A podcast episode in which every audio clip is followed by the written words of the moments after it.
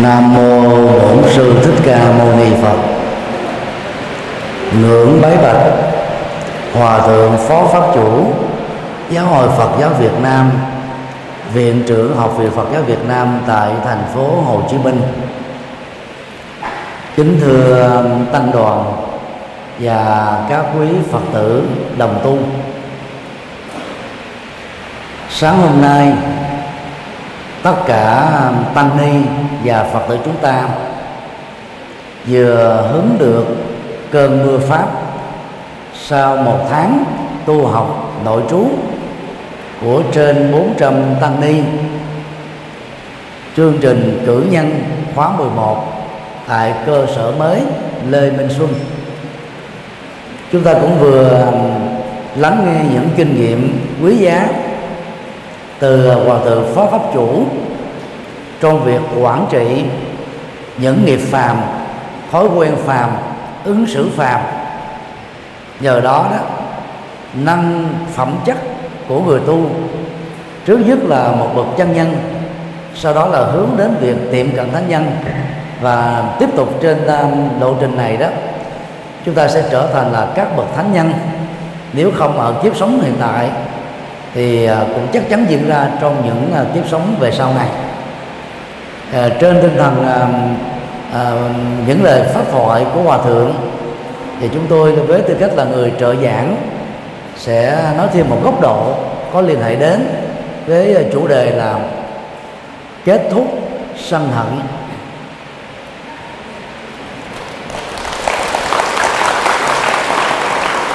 Và với chủ đề này à, chúng tôi sẽ xin trình bày một số à, khía cạnh như sau.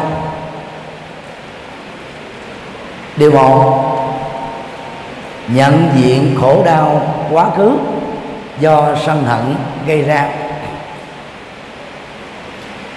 Trong bài kinh dược sư mà lát nữa, chúng ta sẽ bắt đầu tụng cho đến hết cả tháng năm âm lịch. Bản dịch của hòa thượng thì ở phần cuối đó có bài à, tán dương kinh dược sư. Gồm có hai câu đầu như sau. Giải kết giải kết giải oan kết. Nghiệp chướng bao đời đều kết thúc. Trong một uh, câu gồm có bảy chữ. Động từ giải được lặp lại ba lần giải trong chữ hán có nghĩa đen là tháo mở ra và kết thúc cây gút. Do chúng ta um, sử dụng không đúng cách, nó tạo thành một cái gì đó mà cả cái sợi dây lẽ ra có những cái tính năng cho các cái hoạt động dân dụng thì trở thành là một cái cục mà không thể sử dụng được cho việc gì. Lặp lại trong bảy chữ ba động từ giải tức tháo mở. Bài tán dương kinh uh, dược sư không phải là một chuyện tình cờ. Ở đây đó điệp ngữ được sử dụng lại để nhắc nhở chúng ta một thông điệp. Đó là những cái quan trái những quán kết những hận thù giữa chúng ta và những người thân giữa chúng ta và những người dân giữa chúng ta và những kẻ thù đó. Không phải chỉ đơn giản nỗ lực lần thứ nhất, lần thứ hai là có thể đạt được dấu chấm hết. Đến lúc đó chúng ta thấy rằng là cái cái nỗ lực tháo mở những cái quan trái đó, nó phải nhiều chục lần như thế. Vì cái giới hạn của một bài thi kệ bảy chữ, một câu, liệt ra ba động từ điệp ngữ là đã đủ thông điệp để gợi mở chúng ta rồi. Chứ thực ra đó nó còn rất nhiều các cái dấu chấm. Và mọi dấu chấm như vậy đó nó được đó, hiểu là gì? Là nỗ lực tháo mở các quan trái. Để làm công việc nó thành công đó thì hai bên đang bị những nối kết những nội kết những cái quan trái đó phải thấy rõ là việc tiếp tục giữ cái gút quan này sẽ làm cho tất cả những người có liên hệ đó bị khổ đau nhiều hơn và vết thương lòng, bao gồm những cái hậu quả tiêu cực về phương diện xã hội, dân sự, có bao gồm chúng ta. Ở trong quá khứ đó sẽ không bao giờ trở nên khép lại được. Lấy ví dụ của cuộc chiến tranh Việt Nam có sự can thiệp của Hoa Kỳ. Suốt 30 năm từ à, năm 1945 cho đến năm 1975 á, nỗi đau thương của ba phía hai phía của Việt Nam bao gồm là Việt Nam Cộng sản ở miền Bắc và Việt Nam Cộng Hòa ở miền Nam và Hoa Kỳ là rất lớn cuộc chiến này đó đã kéo theo 3 triệu người Việt Nam ở hai phía ý thức hệ chính trị, bỏ mạng ở các chiến trường. Về phía tham chiến của Hoa Kỳ đó 58.315 người lính vĩnh viễn không nhìn thấy được vợ, con, cha mẹ, người thân của họ và xác của họ. Đến bây giờ vẫn còn nhiều người chưa tìm được tông tích. Nỗi khổ niềm đau của cuộc chiến đã để lại là quá lớn. Mất mát, tổn thất, phá hoại, phân hóa ý thức hệ và dẫn đến cái tình trạng chiến tranh lạnh mà Hoa Kỳ đã áp đặt lệnh cấm vận lên đất nước Việt Nam. Kể từ thời điểm mà Hoa Kỳ đã chấp nhận sự thất bại trên mảnh đất của miền Nam và từ đó đó, đẩy Việt Nam mà vào một cái cái tư thế, đó là nghèo cùng và lạc hậu, thuộc về hàng bậc nhất trên thế giới. Ít nhất là từ năm 1975 cho đến năm 1989 hận thù đã làm cho Hoa Kỳ áp đặt lệnh cấm vận lên Việt Nam. Chúng ta nên nhớ là năm 1945 nhờ sự tham gia của Hoa Kỳ, trên mặt trận liên minh toàn cầu, mà thế chiến thứ hai đó đã khép lại. Hai quả bom nguyên tử mà Hoa Kỳ đã dội xuống thành phố Hiroshima, Nagasaki đó, được xem như là một tội ác về việc hủy diệt sự sống của nhân loại. Đứng từ góc độ đó là yêu chuộng hòa bình và kêu gọi cái cái cái, cái tinh thần đó kết thúc chiến tranh đó bằng con được hòa đàm. Nhưng hai quả bom nguyên tử đó đó đã góp phần lịch sử mà chúng ta không thể phủ định. Nếu không có nó đó thì phát xít đức đã không thể dừng cuộc chiến của họ ở tại châu Á mà trong số đó đó Việt Nam là nạn nhân trực tiếp của phát xít đức Nhật. Hơn một triệu rưỡi người Việt Nam đã chết trong cái cuộc chiến của phát xít Nhật tại Việt Nam. Không có bia tưởng niệm. Không có những cái công nguyên hòa bình để kêu gọi cái tinh thần kết thúc chiến tranh mà Nhật cùng với Đức và Ý giấy khởi trên toàn cầu.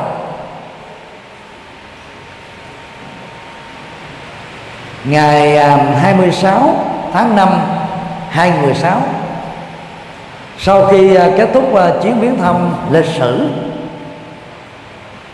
và tháo mở lệnh cấm vận, buôn bán vũ khí sát thương cho Việt Nam để bình thường hóa toàn diện với Việt Nam, tổng thống Obama đã đến tham dự hội nghị thượng đỉnh của các nước G7 và một số nước mở rộng, trong đó có Việt Nam chuyến viếng thăm lịch sử này đã đánh dấu tổng thống Obama là tổng thống đầu tiên hơn bảy thập niên mới đặt chân tại đất nước Nhật Bản và đến thăm thành phố Hiroshima. Cái hay đó của hai phía là khép lại quá khứ. Tòa, thủ tướng ờ, Abe của Nhật Bản Nhật Hoàng của Nhật Bản và chính quyền của Nhật Bản không hề có một dụng ý ám chỉ hay cụ thể. Yêu cầu tổng thống Barack Obama xin lỗi về vụ thả bom nguyên tử của Mỹ. Dẫn đến cái chết của một trăm mấy chục ngàn người vào thời điểm đó. Và mấy trăm chục ngàn người còn lại đó bị ảnh hưởng của chất độc này. Ở nhiều phương diện khác nhau và tổng thống Barack Obama cũng đã không xin lỗi. Bởi vì đó, Nhật đã thừa nhận rằng họ đã mang lại nỗi khổ niềm đau cho hàng triệu người châu Á bởi cuộc chiến tranh phát xít của họ. Và hai quả bom đó đó, sáu ngày sau chấm dứt chiến tranh của Nhật trên toàn cầu, Nhật đã đồ hàng vô điều kiện. Như vậy đó, để khép lại cái hận thù đó thì trước nhất cả hai bên tham chiến, hai bên đấu khẩu, hai bên bị cái quan trái với nhau. Phải rất rõ đó, việc tiếp tục giữ cái kinh nghiệm quá khứ về nỗi khổ niềm đau và biến nó trở thành một cái hận thù đó là làm cho cả hai bị tổn thất rất là lớn. Cho nên bằng mọi cách, phải kết nó lại. Chiến tranh lạnh mà Hoa Kỳ đã áp đặt trên Việt Nam bởi sự hận thù nhỏ nhoi. Một đại cường quốc góp phần kết thúc chiến tranh thế giới thứ hai như là một anh hùng, nhưng lại thua thảm bại trước đất nước Việt Nam nhỏ bé, kinh tế lạc hậu, vũ khí thô sơ, nhưng mà tính tấm lòng hộ quốc và vệ quốc của người Việt Nam là vĩ đại. Nỗi đau đó đã làm cho nhiều đời tổng thống của Hoa Kỳ đó phải ghi lòng tạc dạ. Ngày 3 tháng 7 năm 1995 cựu tổng thống Bill Clinton là tổng thống Hoa Kỳ đầu tiên sau cuộc chiến năm 1975 đặt chân đến nước Việt Nam để bình thường hóa quan hệ với đất nước của chúng ta. Vào thời điểm đó, lãnh đạo thủ tướng của Việt Nam là ông Võ Văn Kiệt một người có một cái tầm nhìn rất thoáng. Ở trong nước đó, ông được xem là một nhà cải cách, đẩy cái nền kinh tế của Việt Nam ngày càng đi lên và giàu bị cấm bằng của Hoa Kỳ trước đó hai thập niên nền kinh tế Việt Nam bắt đầu được được trỗi dậy, khắc phục được cái cái cái nạn mù chữ và cái nạn nghèo đói ở một phân nào đó rất là đáng trân trọng. Hai bên đó đã thấy được cái nỗi đau của hai nước, của dân tộc của hai nước, vượt qua những cái phê bình rất là gay gắt của những người chưa có thể được quên được cuộc chiến, chưa có thể quên được nỗi khổ niềm đau của hai dân tộc ông võ văn kiệt lúc đó có cái chủ trương cho rằng đó cái cuộc chiến thắng năm 1975 là chiến thắng của chúng ta. Đang khi các vị tiền nhiệm á, thì cho rằng chiến thắng của chúng tôi. Mà khái niệm chúng tôi đó được hiểu là gì? Những người lãnh đạo cộng sản ở miền bắc thôi. Còn khi mà nói là chiến thắng của chúng ta đó là chiến thắng của toàn dân việt nam. Vậy do đó cái mặc cảm dân tộc cái phân hóa dân tộc đó nó được khép lại một phần nào. Thay đổi một khái niệm, tạo ra một tầm nhìn tích cực, và từ đó hướng đến một tương lai rất là tươi sáng. Tưởng cũng nên nhắc lại tại đây rằng, vào thời điểm năm 1995 khi Bill Clinton và ông Võ Văn Kiệt tiến tới để kết thúc cái nỗi khổ đau giữa hai dân tộc Việt Nam và Hoa Kỳ đó thì họ đã có một bản lĩnh về tầm nhìn, đó là sẵn sàng đối đầu với những phê bình chỉ trích rất là nghiêm khắc. Là bởi vì đó, vào thời điểm đó đó, ít nhất là 58.300 mấy chục hộ gia đình của người Hoa Kỳ có con em bỏ xác và mất tích tại Việt Nam vẫn đang còn, gọi là hận thù sôi sục đối với chính quyền Hoa Kỳ đã đẩy con em của họ vào một cõi chết. Lúc đó chúng ta biết là khi Hoa Kỳ giấy khởi cuộc chiến, tham gia cuộc chiến với miền Nam đó, thì họ đó vì lo sợ chủ nghĩa cộng sản, thay thế cái vai trò lịch sử của chủ nghĩa tư bản trên toàn cầu. Và điều này đó đã được tổng thống Barack Obama nói trước hơn 2.000 cử tọa gồm nhiều thành phần xã hội Việt Nam tại Trung tâm Hội nghị Quốc gia Mỹ Đình vào ngày 24 tháng 5 2016 nỗi sợ hãi về chủ nghĩa cộng sản đã đẩy họ vào trong một cuộc chiến về ý thức hệ thôi. Và bây giờ đó Bill Clinton 20 năm trước và bà Barack Obama ngày 23, 24, 25 tháng 5 đã chính thức thừa nhận đó là một cuộc chiến tranh ý thức hệ. Về phía Việt Nam đó thống nhất toàn vẹn lãnh thổ là trách nhiệm của những người yêu nước của mỗi người dân. Và cái cuộc độc lập chủ quyền dân tộc để trả một cái giá rất đắt. 3 triệu người đã bỏ mạng vĩnh viễn trên các chiến trường. Cho nên đó, cái hạnh thù của người Mỹ đối với chính quyền là rất lớn. Do đó một số nhà tư vấn chính trị của tổng thống Bill Clinton là khuyên ông đừng nên chạm vào đất nước Việt Nam. Đừng nên nghĩ đến cái việc bình thường hóa với Việt Nam vì không có lệ làm việc đó chỉ có lệ cho Việt Nam, chứ không có lệ cho nhiệm kỳ thứ hai của tổng thống Bill Clinton.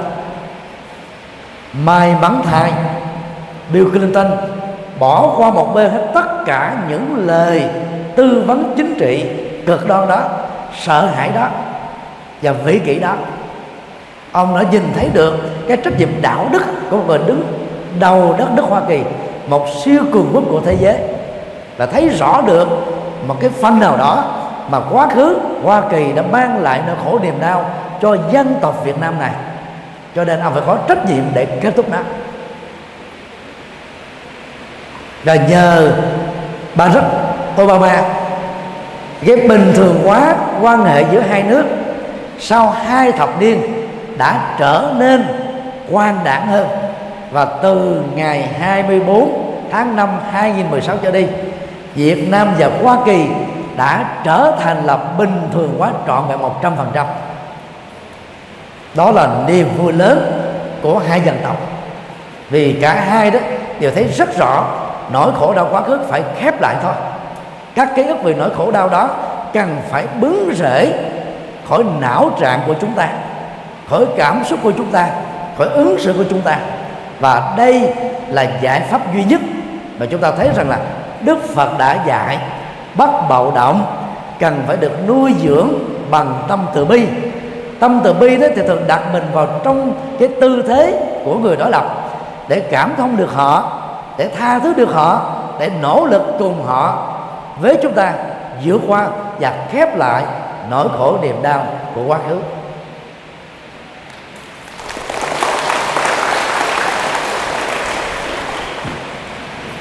Điều hai, thừa nhận lỗi lầm của bản thân.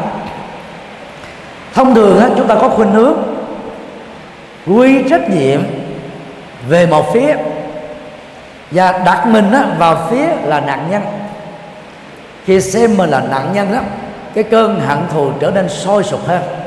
Thì giống như á, là chúng ta đổ lửa cảm xúc vào trong vết thương lòng vết thương chính trị kinh tế xã hội và dân sự.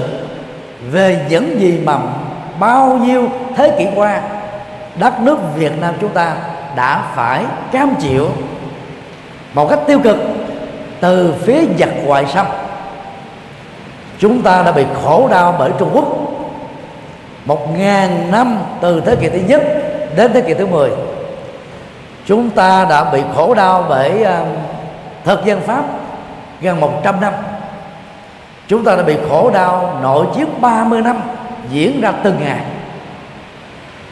Sự phân hóa dân tộc từ uh, cái vị tuyến chia cắt đất nước Quảng Bình hết miền Bắc quản Trị hết miền à, miền Nam cho đến mũi Cà Mau. Cái phân hóa này đó ở trong nước chúng ta xóa gần sạch rồi. Nhưng đối với hơn 2 triệu rưỡi người Việt Nam ở khoảng trên 100 quốc gia tại năm châu lục đó vẫn chưa có thể khép lại nỗi khổ niềm đau đó nhận thức được cái cái cái cái sai lầm của bản thân mình trong quá khứ đó sẽ giúp cho chúng ta đó dễ dàng khép lại và thậm chí là có thể khép nhanh hơn.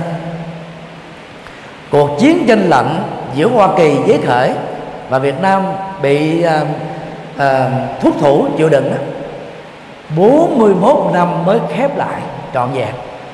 Và bên nào cũng thấy được những cái nỗi khổ niềm đau những cái cái sai lầm của bên phía mình chứ cho rằng là chỉ có một bên sai lầm không đó thì bên còn lại sẽ tự ái. Và thậm chí từ cái tự ái đó nó dẫn lên một cái thái độ là tự hào tự trọng rằng tôi không có lỗi chỉ có các anh mới có lỗi thôi. Và cái cái cái cái, cái nhận thức tâm lý đó đã làm cho nó hai bên tụ thù rằng khó có thể ngồi lại với nhau.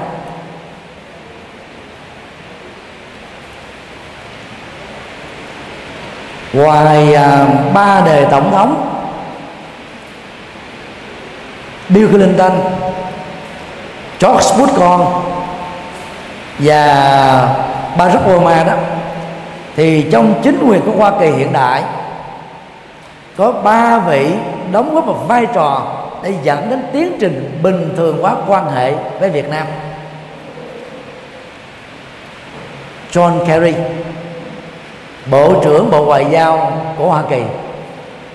Nguyên là phi công. Bị rơi máy bay. Tù. Bị um, đánh đập ở trong trại giam ở miền Bắc. Nỗ lực của ông về phương diện này chỉ thua ba vị tổng thống đó thôi. Và ông được xem là người có công lớn nhất với tư cách là cựu chiến binh của Hoa Kỳ tại Việt Nam. Hai nhân vật còn lại đó là McCain thượng nghị sĩ, và thượng nghị sĩ thứ hai có vai trò đóng góp trong tiến trình bình thường hóa này đó đó là Bob Kerry cả ba đều là cựu chiến binh Việt Nam. Và là đã chứng kiến cái nỗi khổ niềm đau, chết chóc của người Việt Nam tại các chiến trường. Và họ cũng chứng kiến được cái chết đau thương của những người đồng tội Hoa Kỳ của họ, tham chiến trong cuộc chiến về ý thức hệ tại Việt Nam. Cái ám ảnh của cuộc chiến với sự tan tốc vẫn còn đeo bám cái ký ức của họ. Chính vì thế, họ thấy rằng là họ có trách nhiệm đạo đức và thấy rất rõ là mình có lỗi trong việc dội bơm và thả chất độc dioxin xuống miền Nam Việt Nam dọc theo giải Trường Sơn và con đường bộ đội. Khoảng 500.000 người Việt Nam đã chết bởi chất độc dioxin. Và cái chất độc này đó sẽ còn ảnh hưởng đến người Việt Nam sống ở những cái vùng mà chất độc đó rải xuống trực tiếp. Khoảng thêm 100 năm nữa, trong nhiều năm qua đó, chính phủ đô thị đã thấy được cái sai lầm của mình. Hỗ trợ Việt Nam tháo mở và tẩy sạch chất độc dioxin ở Đà Nẵng. Nhờ đó mà phi trường quốc tế Đà Nẵng đã được thành lập. Và Hoa Kỳ cũng đã cam kết với chính phủ Việt Nam sắp tới đó là sẽ tẩy sạch chất độc dioxin ở tại sân bay Biên Hòa và cái vùng phụ cận. Riêng ở Đà Nẵng không, đã tốn là hàng trăm triệu Mỹ Kim. Trên các tỉnh miền Nam dọc theo giải Trường Sơn để tẩy sạch chất độc dioxin này phải lên đến vài chục tỷ Mỹ Kim mới có thể kết thúc được.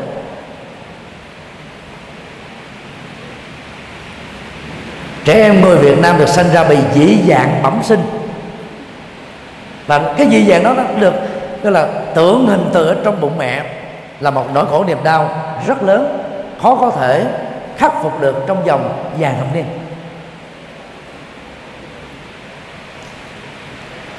Chuyến à, viếng thăm của tổng thống Barack Obama tại Việt Nam thì có sự à, tùy hành của à, bộ trưởng ngoại giao John Kerry và cũng có sự đồng hành của Bob Kerry.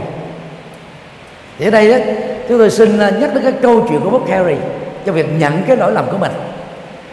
Vào ngày 13 tháng 2 năm 1969 ông đó là đại quý hải quân đặc trách ở tỉnh Bến Tre. Và ông đã ra lệnh cho dội bom, giết chết 21 thường dân vô tội ở xã Thạnh Phong, tỉnh Bến Tre. Và cái báo cáo mà ông đưa về cho chính quyền Hoa Kỳ và quân đội Hoa Kỳ lúc đó là gì? Chúng tôi đã lập được thành tích giết được hai mươi mấy người cộng sản chiến binh. Mà trên thực tế đó là 13 phụ nữ và còn lại là các trẻ em vô tội. Và trong chiến tranh đó thì luật pháp quốc tế là nghiêm cấm giết thường dân. Các báo cáo của các lực lượng Hoa Kỳ tham chiến tại Việt Nam vào giai đoạn đó thường là báo cáo sai. Cái hận thù đó làm cho họ giết luôn cả những người thường dân của tội. Vì đó, lúc đó các bộ đội của hồ đó, ban ngày đóng vai, đó là thường dân ban đêm á, đóng vai là du kích cho nên đó là hoa kỳ không biết đâu là thường dân đâu là du kích chứ vì thế đó cái cơn hận thù đã làm cho họ mất sáng suốt và họ giết luôn các thường dân và nghĩ rằng thường dân đó, về ban đêm cũng chính là việt cộng và điều đó là trái với luật pháp hoa kỳ trái với luật pháp thế giới trái với những cái quy định của liên hợp quốc. Và nhờ cái báo cáo láo đó ông đã bảo toàn được cái cái cái thân phận của mình, vai trò của mình. Cho đến năm 2001 bởi một loạt những cái phỏng vấn của những nhà báo nghiên cứu độc lập trên một cái kênh truyền hình nổi tiếng của Hoa Kỳ, thì cái vụ việc này đó mới được chứng minh đến tận gốc rễ rằng ông đã ra lệnh giết chết 13 phụ nữ và nhiều trẻ em tại xã Thành Phong. Ông à, khi có mặt tại Việt Nam đã tâm sự rằng là nỗi ám mạnh đó đã đeo bám tâm thức của ông. Có lúc ông đã muốn tự tử chết ông cảm thấy ông bất lực. Nhưng mà rồi đó, cái cái nhận thức sáng suốt đã làm cho ông nghĩ rằng là tôi phải có trách nhiệm để đền trả lại cho người Việt Nam. Những gì mà người Việt Nam xứng đáng để trải nghiệm được hạnh phúc. Tôi thấy rất rõ cái lỗi lầm của tôi trong cuộc chiến đó và mong người Việt Nam rộng lượng tha thứ để bỏ qua.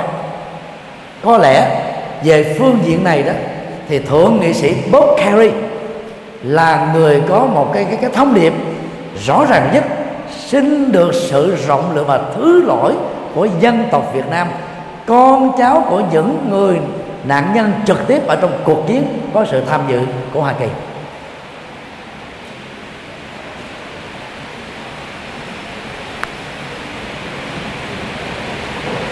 Năm à, 2015 là lần đầu tiên mà chính phủ Hoa Kỳ tưởng niệm.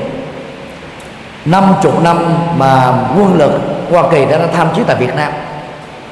Tức là 49 năm qua đó thì Hoa Kỳ đã, đã thấy rất rõ cái cuộc chiến là phi lý. Cho nên các vị tổng thống đó, sau cái thời tổng thống Nixon đó, gần như là à, phớt lờ đi cái vấn đề này. Và và rồi đó thì họ nghĩ lại rằng là họ đã giết khởi cái cuộc chiến. Người của họ đã chết họ phải tôn vinh người của họ. Phía Việt Nam tôn vinh cái, cái sự hy sinh của người Việt Nam. Rồi có ba triệu người như thế. Phải nhận thức được lỗi lầm của mình để tạ lỗi với những người đã qua đời. Và Bob Harry đã làm việc đó rất tốt làm tự trái tim của mình. Ngày à, 25 tháng 5 2016 Tổng thống Barack Obama đã nói chuyện với hơn 800 lãnh đạo trẻ tại thành phố Hồ Chí Minh. Thì hôm đó đó, ông có nhắc đến cái um, đóng góp của uh, thượng nghị sĩ uh, Bob Kerry trong nỗ lực bình thường hóa quan hệ giữa hai nước. Tại trung tâm hội nghị quốc gia Mỹ Đình thì ông nhắc đến cái công lao to lớn của uh, bộ trưởng ngoại giao John Kerry. Đây là hai nhân vật là nỗ lực rất là tích cực trước đó thì có McCain thì chính phủ Hoa Kỳ đó, bà con được ngoại giao với Việt Nam. Và tổng thống Barack Obama đã công bố vào ngày 24 tháng 5 rằng Việt Nam và Hoa Kỳ đã thỏa thuận với nhau, thành lập một cái trường đại học tên là Fulbright Việt Nam để giúp cho cái trình độ dân trí của Việt Nam và nền giáo dục Việt Nam bước lên một cái đỉnh cao mới và cái chất lượng đào tạo của trường đại học phi lợi nhuận độc lập này đó là ngang bằng với những trường đại học cao nhất của Hoa Kỳ đó là Harvard, Stanford, MIT cái tầm nhìn của tổng thống Barack Obama và tầm nhìn của lãnh đạo Việt Nam là rất sáng suốt. Nếu như trong thời chiến cựu tổng thống Nixon của Hoa Kỳ đó đã mang bom đem đến cái chết cho người Việt Nam thì đến giai đoạn của tổng thống ờ, Bill Clinton đó, mang lại sự bình thường hóa.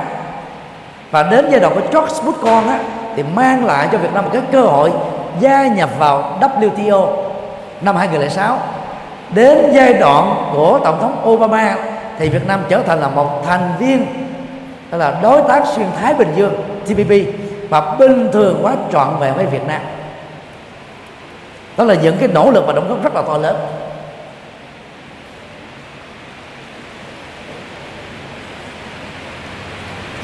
Bob Kerry đã được Tổng thống Hoa Kỳ giao cho nhiệm vụ làm chủ tịch hội đồng tính thác của trường đại học Fulbright.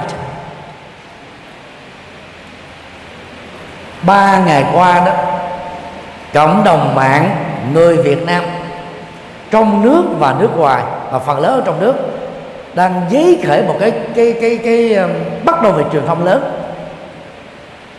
phản đối và ủng hộ việc Hoa Kỳ đã bổ nhiệm ông Bob Kerry làm chủ tịch của trường đại học thể hiện cái sự thiết lập quan hệ bình thường giữa hai nước. Những nhà phê bình gây gắt thì có bà tôn nữ thị ninh nguyên là phó chủ tịch quỹ ban đối ngoại của quốc hội việt nam. Và phó giáo sư uh, uh, jonathan người hoa kỳ dạy tại đại học london một người đó chuyên gia về chính trị, kinh tế của việt nam. Nói tiếng việt và tiếng hoa, giỏi như là người việt và người trung quốc. Và hai nhân vật này đã có quan niệm rằng là đất nước Hoa Kỳ hai trăm mấy chục triệu người. Có rất nhiều người là cựu chiến binh, hiện đang làm thượng nghị sĩ hoặc là đóng góp những vai trò quan trọng của chính phủ Hoa Kỳ ở trung ương và ở tiểu bang đâu phải là hết người đâu mà đi chọn Bob Carey là một tội đồ. Cái cuộc thảm sát ở xã Thành Phong của tỉnh Bến Tre. Thì hai vị đứng từ cái góc độ đó là khi mà mình thể hiện cái sự bình thường hóa quan hệ giữa hai nước đó, thì phải chọn một nhân vật nào không có một cái vết về tội lỗi mà cả thế giới này cùng biết để không dí lại cái mặc cảm gọi là khổ đau ở những nạn nhân Việt Nam trong cuộc chiến của Việt Nam đó là cái xuất phát à, của hai vị là như thế. Cho nên hai vị đề nghị rằng là chính phủ Hoa Kỳ đó nên cân nhắc lại và chính quyền Việt Nam cũng nên cân nhắc lại về việc bổ nhiệm ông ấy làm chủ tịch. Hội đồng tính thác của trường đại học này. Tôi cho rằng là quan điểm đó là là là là có thể đúng về một phương diện nhất là trong thời kỳ chiến tranh. Nhưng mà không cần thiết trong thời kỳ hòa bình nhất là cái giai đoạn bình thường hóa quan hệ của Việt Nam. Trong à, buổi giảng chính đó, thì hòa thượng à, phó pháp chủ của chúng ta đã đề cập đến à, hình thức sám hối. Ngài nói rất rõ là sám hối có khả năng là tăng trưởng sức khỏe để đảm bảo được tuổi thọ trong sáng suốt. Đồng thời đó giúp chúng ta đó là là khép lại các cái tội về luật pháp và các lỗi về quan hệ dân sự giữa chúng ta và những người khác. Nên Phật học đó, có một cái tầm nhìn rất là xa thấu đáo. Và thay gì đó luật pháp đó, người ta gì? Người nào có tội người đó bị trừng phạt. Và sau cái thời kỳ trừng phạt đó tùy theo cái chính thể có chính thể người ta còn giám sát trong vòng 3 năm ở trong sổ bị đen. Rồi sau đó đó mới thật sự trở thành cái công dân bình thường. Có nơi để chấp nhận làm công dân bình thường liền ngay lập tức. Cái quan điểm nó tạo ra cái sự khác nhau về luật pháp về vấn đề đó đạo đức phật giáo nhìn thấy rất rõ rằng đó. Toàn bộ tội lỗi của chúng ta đó được giấy khởi bởi động cơ và ý chí tự do của tâm với vai trò là đạo diễn của các hành vi. Và khi mà các hành vi đó được uh, nhận thức sáng suốt và đạo diễn bởi cái tâm thức sám hối về tội lỗi mà mình đã từng tạo ra trong quá khứ đó thì lúc đó đó chúng ta sẽ đạt được ít nhất á, là khoanh dùng cái nỗi khổ niềm đau cái tội lỗi mà chúng ta gây ra ở một chỗ. Nó không có lây lan nữa không ảnh hưởng nữa không có phát tán nữa. Bob Harry đã làm được việc này. Trong gần một thập niên qua ông cùng với hai thượng nghị sĩ John Kerry và Mark Hale đã vận động rất là tích cực ở trong quốc hội Hoa Kỳ. Mà nếu thiếu ba nhân vật này đó cũng chưa chắc gì mà tổng thống Barack Obama đã thông qua một cách dễ dàng. Việc tháo dỡ, gọi là lệnh cấm vận vũ khí sát thương với Việt Nam để tiến tới và xác lập cái bình thường hóa quan hệ với Việt Nam. Việc đó không phải là chuyện dễ đâu. Ba nhân vật này đã thấy được cái lỗi lầm của mình trong quá khứ, cho nên họ đã nỗ lực hết mình. Và nỗ lực của Bob Kerry là gì? Quyết định của tôi giết hai mốc thừa nhân vô tội tôi ăn nặng suốt đời. Tôi muốn tự tử. Tôi muốn làm mới. Tôi muốn xây dựng lại một đất nước Việt Nam về phương diện giáo dục, có cái cái vị thế cao ở trong vực và trên thế giới. Hãy cho tôi một cái cơ hội để làm được cái công việc đó. Bản lĩnh lắm, hùng dũng lắm mới dám thừa nhận như thế. Và khi phỏng vấn ông trong thời gian qua bởi đài BBC thì ông tâm sự thế này nè. Tôi đã dự đoán trước các cái phản ứng gai gắt của một số người Việt Nam. Của một số người nước ngoài có thiện cảm với Việt Nam, nhất là thiện cảm với Việt Nam trong thời kỳ, gọi là nạn nhân của chiến tranh, có sự can thiệp của Mỹ.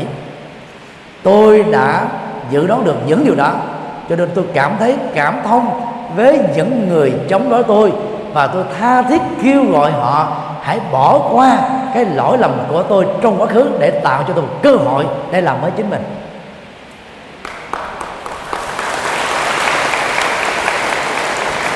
Sám hối nghiệp chướng được đức phật dạy đó nó gồm có hai vế.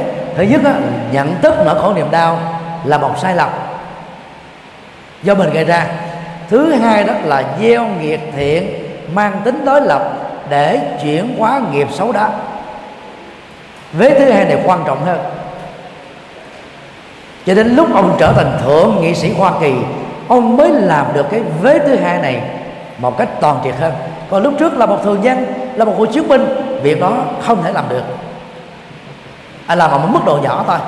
Và trường đọc Fulbright Fulbright có dự kiến đầu tư xây dựng trong giai đoạn 1 là khoảng 80 triệu Mỹ Kim. Và với tư cách là thượng nghị sĩ Bob Kerry với cái tấm lòng cao thượng, ông sẽ làm việc đó rất thành công. Cho nên đó chúng ta phải thấy rất rõ là chủ tịch hội đồng tính thác, tức là người vận động và có cái chủ trương để điều hành cái sinh hoạt hành chánh của nó. Còn giáo dục và cái chất lượng à, là cao của giáo dục đó, nó thuộc về các giáo sư hàng đầu của Hoa Kỳ được bổ nhiệm. Đừng lẫn lộn hai vấn đề này là một với nhau. Và rất may mắn đó, trong những cái uh, uh, thăm dò ý kiến của BBC và nhiều cái hãng thông tấn trên thế giới đó thì người ta đón nhận được là chín mươi mấy phần trăm là ủng hộ Bob Kerry chính quyền Việt Nam cũng ủng hộ Bob Kerry ngày 24 ờ, tháng 4 năm ờ, 24 tháng 5 thì ờ, ủy viên Bộ Chính trị và bí thư thành ủy thành phố Hồ Chí Minh, Đinh La Thăng, đã có cái cuộc tiếp xúc với Bộ trưởng Ngoại giao John Kerry và Bob Kerry. Và tại đây đó, ông bày tỏ cái sự đồng thuận lớn và hai bên nỗ lực để làm sao cho trường đại học này đó bắt đầu mở cửa vào mùa thu năm 2016 này. Nỗ lực đó là rất to lớn. Ngày à, 3 tháng à, 6 2016 trả lời phỏng vấn báo chí Việt Nam á, thì ông Đinh La Tăng một lần nữa xác định rất rõ nỗ lực của chính quyền Hoa Kỳ Việt Nam và Hoa Kỳ là khép lại quá khứ. Và bản thân ông cũng có chủ trương như thế đó là một cái quyết định và là cái chính sách đó rất là phù hợp với đạo Phật. Và chỉ với cái khuynh hướng gọi là đạo đức của đạo Phật bằng sự chuyển nghiệp đó mới giúp cho chúng ta đó một mặt là thừa nhận nó khổ niềm đau của quá khứ cái lỗi lầm trong quá khứ. Mặt khác đó, chúng ta xây nghiệp mới để xây dựng hiện tại và tương lai. Đó là con đường duy nhất để toàn bộ vết thương đau khổ trong quá khứ được kết thúc thôi. Điều ba, cả hai phía cùng xây dựng một tương lai. Trong bài diễn văn của tổng thống Barack Obama đó, ông chia sẻ một cái kinh nghiệm, đó là cái vết thương đau giữa Hoa Kỳ và Nhật Bản đó đã được khép lại. Sau khi khép lại đó, thì họ đã trải qua 7 thập niên hàng gắn. Bây giờ đó, Hoa Kỳ và Nhật Bản đã trở thành là liên minh quân sự rất là ăn ý.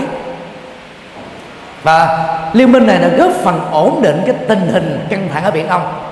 Do Trung Quốc đó là tạo ra những cái bất công và vi phạm luật pháp quốc tế và luật biển à, quốc tế năm 1982 là một nước hiếu hòa lãnh đạo cao nhất của chính quyền Việt Nam đã chủ trương gọi là không gây hấn không có là quân sự hóa trên biển Đông tìm cách kêu gọi thế giới đứng về phía Việt Nam.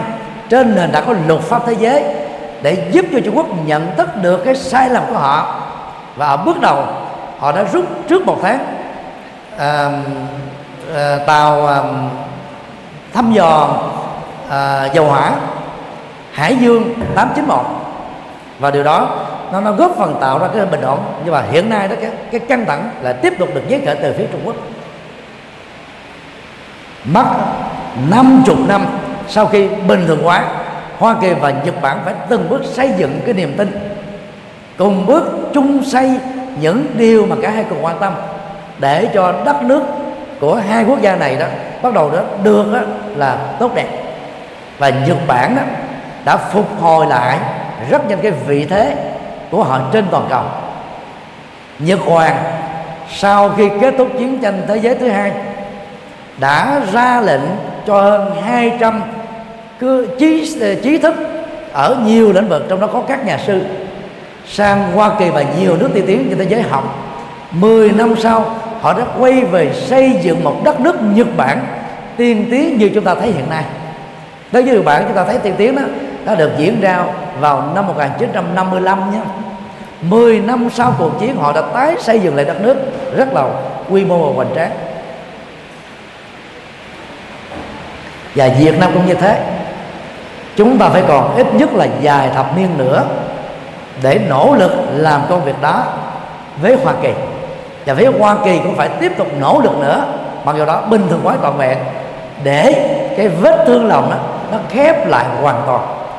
Vết thương thân thể thì rất là dễ. Chỉ cần có bác sĩ giỏi, dụng cụ y khoa giỏi, bệnh viện à, à, đầy đủ các cái tiện ích thì người bệnh đó sẽ được trị lành còn vết thương lòng không phải dễ dàng, ngoại trừ chúng ta nỗ lực buông xả và khép chúng lại.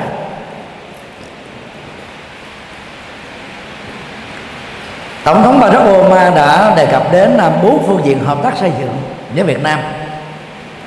Thứ nhất là hợp tác về an ninh quốc phòng. Thứ hai đó là hợp tác về kinh tế thứ ba là hợp tác về giáo dục. Và thứ tư đó là hợp tác bảo vệ môi trường, ứng phó với tình trạng biến đổi khí hậu, ham nóng toàn cầu, diễn ra như là mối đe dọa tuyệt chủng toàn bộ nguồn gốc sự sống trên quả địa cầu của chúng ta.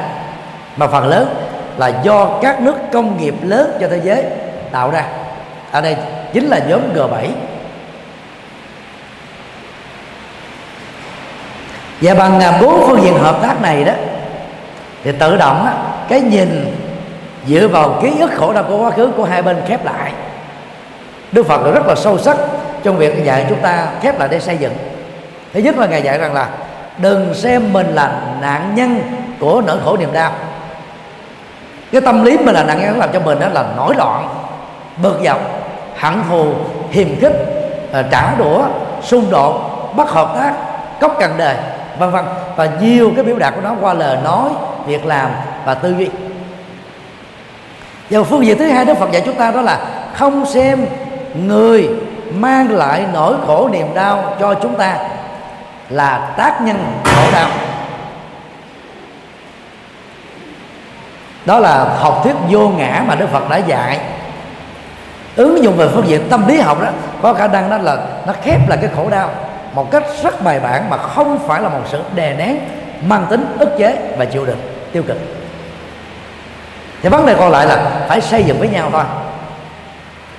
Xây dựng thì chúng ta phải thấy được đâu là mặt yếu của mình, đâu là mặt mạnh của mình. Các cái hiềm khích cá nhân, các hiềm khích do lợi ích nhóm, các hiềm khích do những cái cộng đồng, những cái tập đoàn, các hiềm khích giữa các quốc gia các hiềm khích và tranh chấp giữa các liên minh chính trị và quân sự trên toàn cầu. Cũng đều phải nhận thấy rất rõ là nếu tiếp tục để cái hiềm khích đó diễn ra là bất lợi cho cả bên thôi. Cho nên đó phải thấy mặt yếu và mặt mạnh của mình. Mặt yếu thì khắc phục vượt qua, mặt mạnh thì cùng chung vai nỗ lực xây dựng, không tự ái.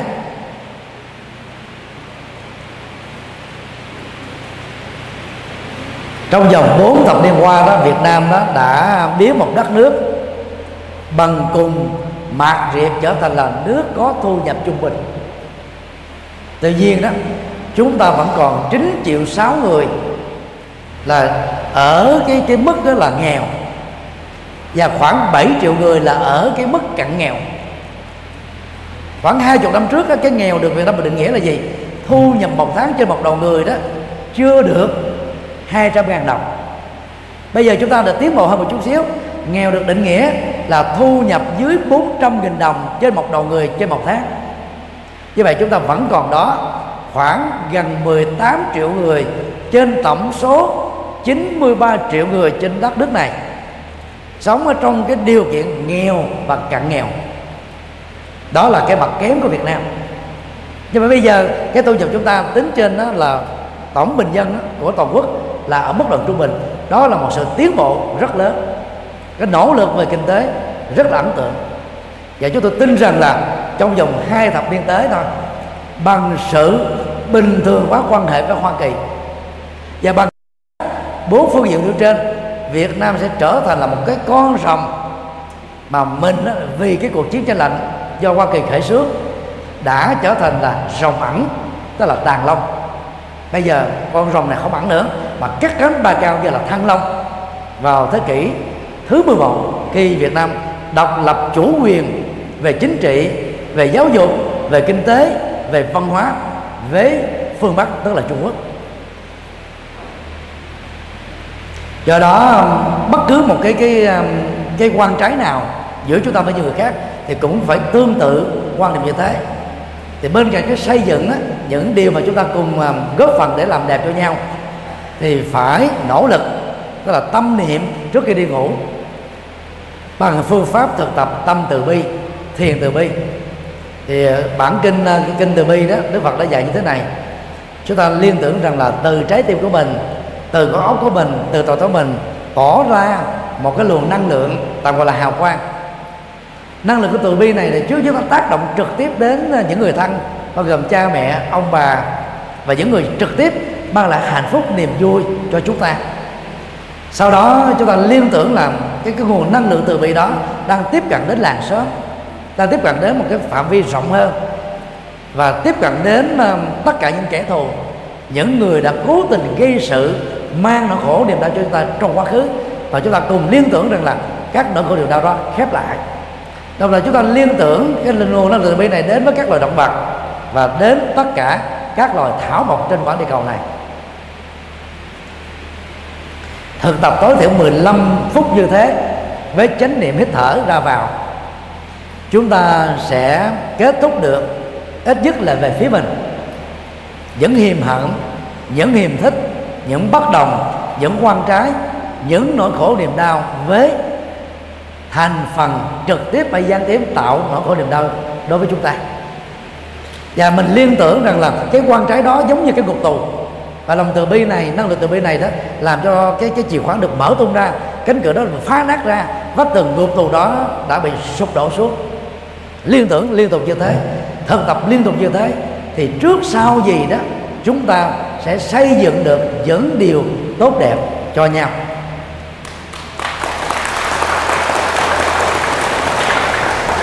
Kính thưa tăng đoàn và các quý phật tử đồng tu, khóa tu đầu tiên của mùa hạ 2016 do hòa thượng phó pháp chủ kiêm viện trưởng chúng ta chủ trì là một à, nhân duyên lành đối với các học tăng đang tu học nội trú và cũng là nhân duyên lành đối với các phật tử.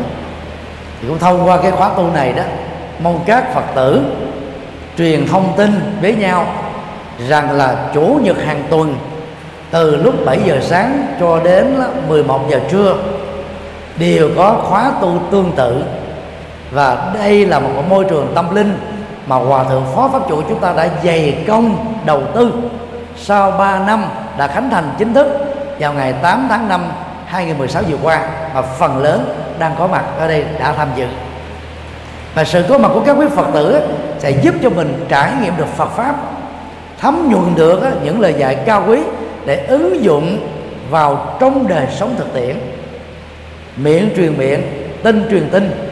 Số lượng các phật tử trở về đây tham dự khóa tu sẽ ngày càng đông và tại đây sẽ trở thành cái trung tâm tu học lớn cho toàn thể thành phố Hồ Chí Minh và cho tất cả à, à, toàn quốc như là một cái mô hình điển mẫu để tham khảo.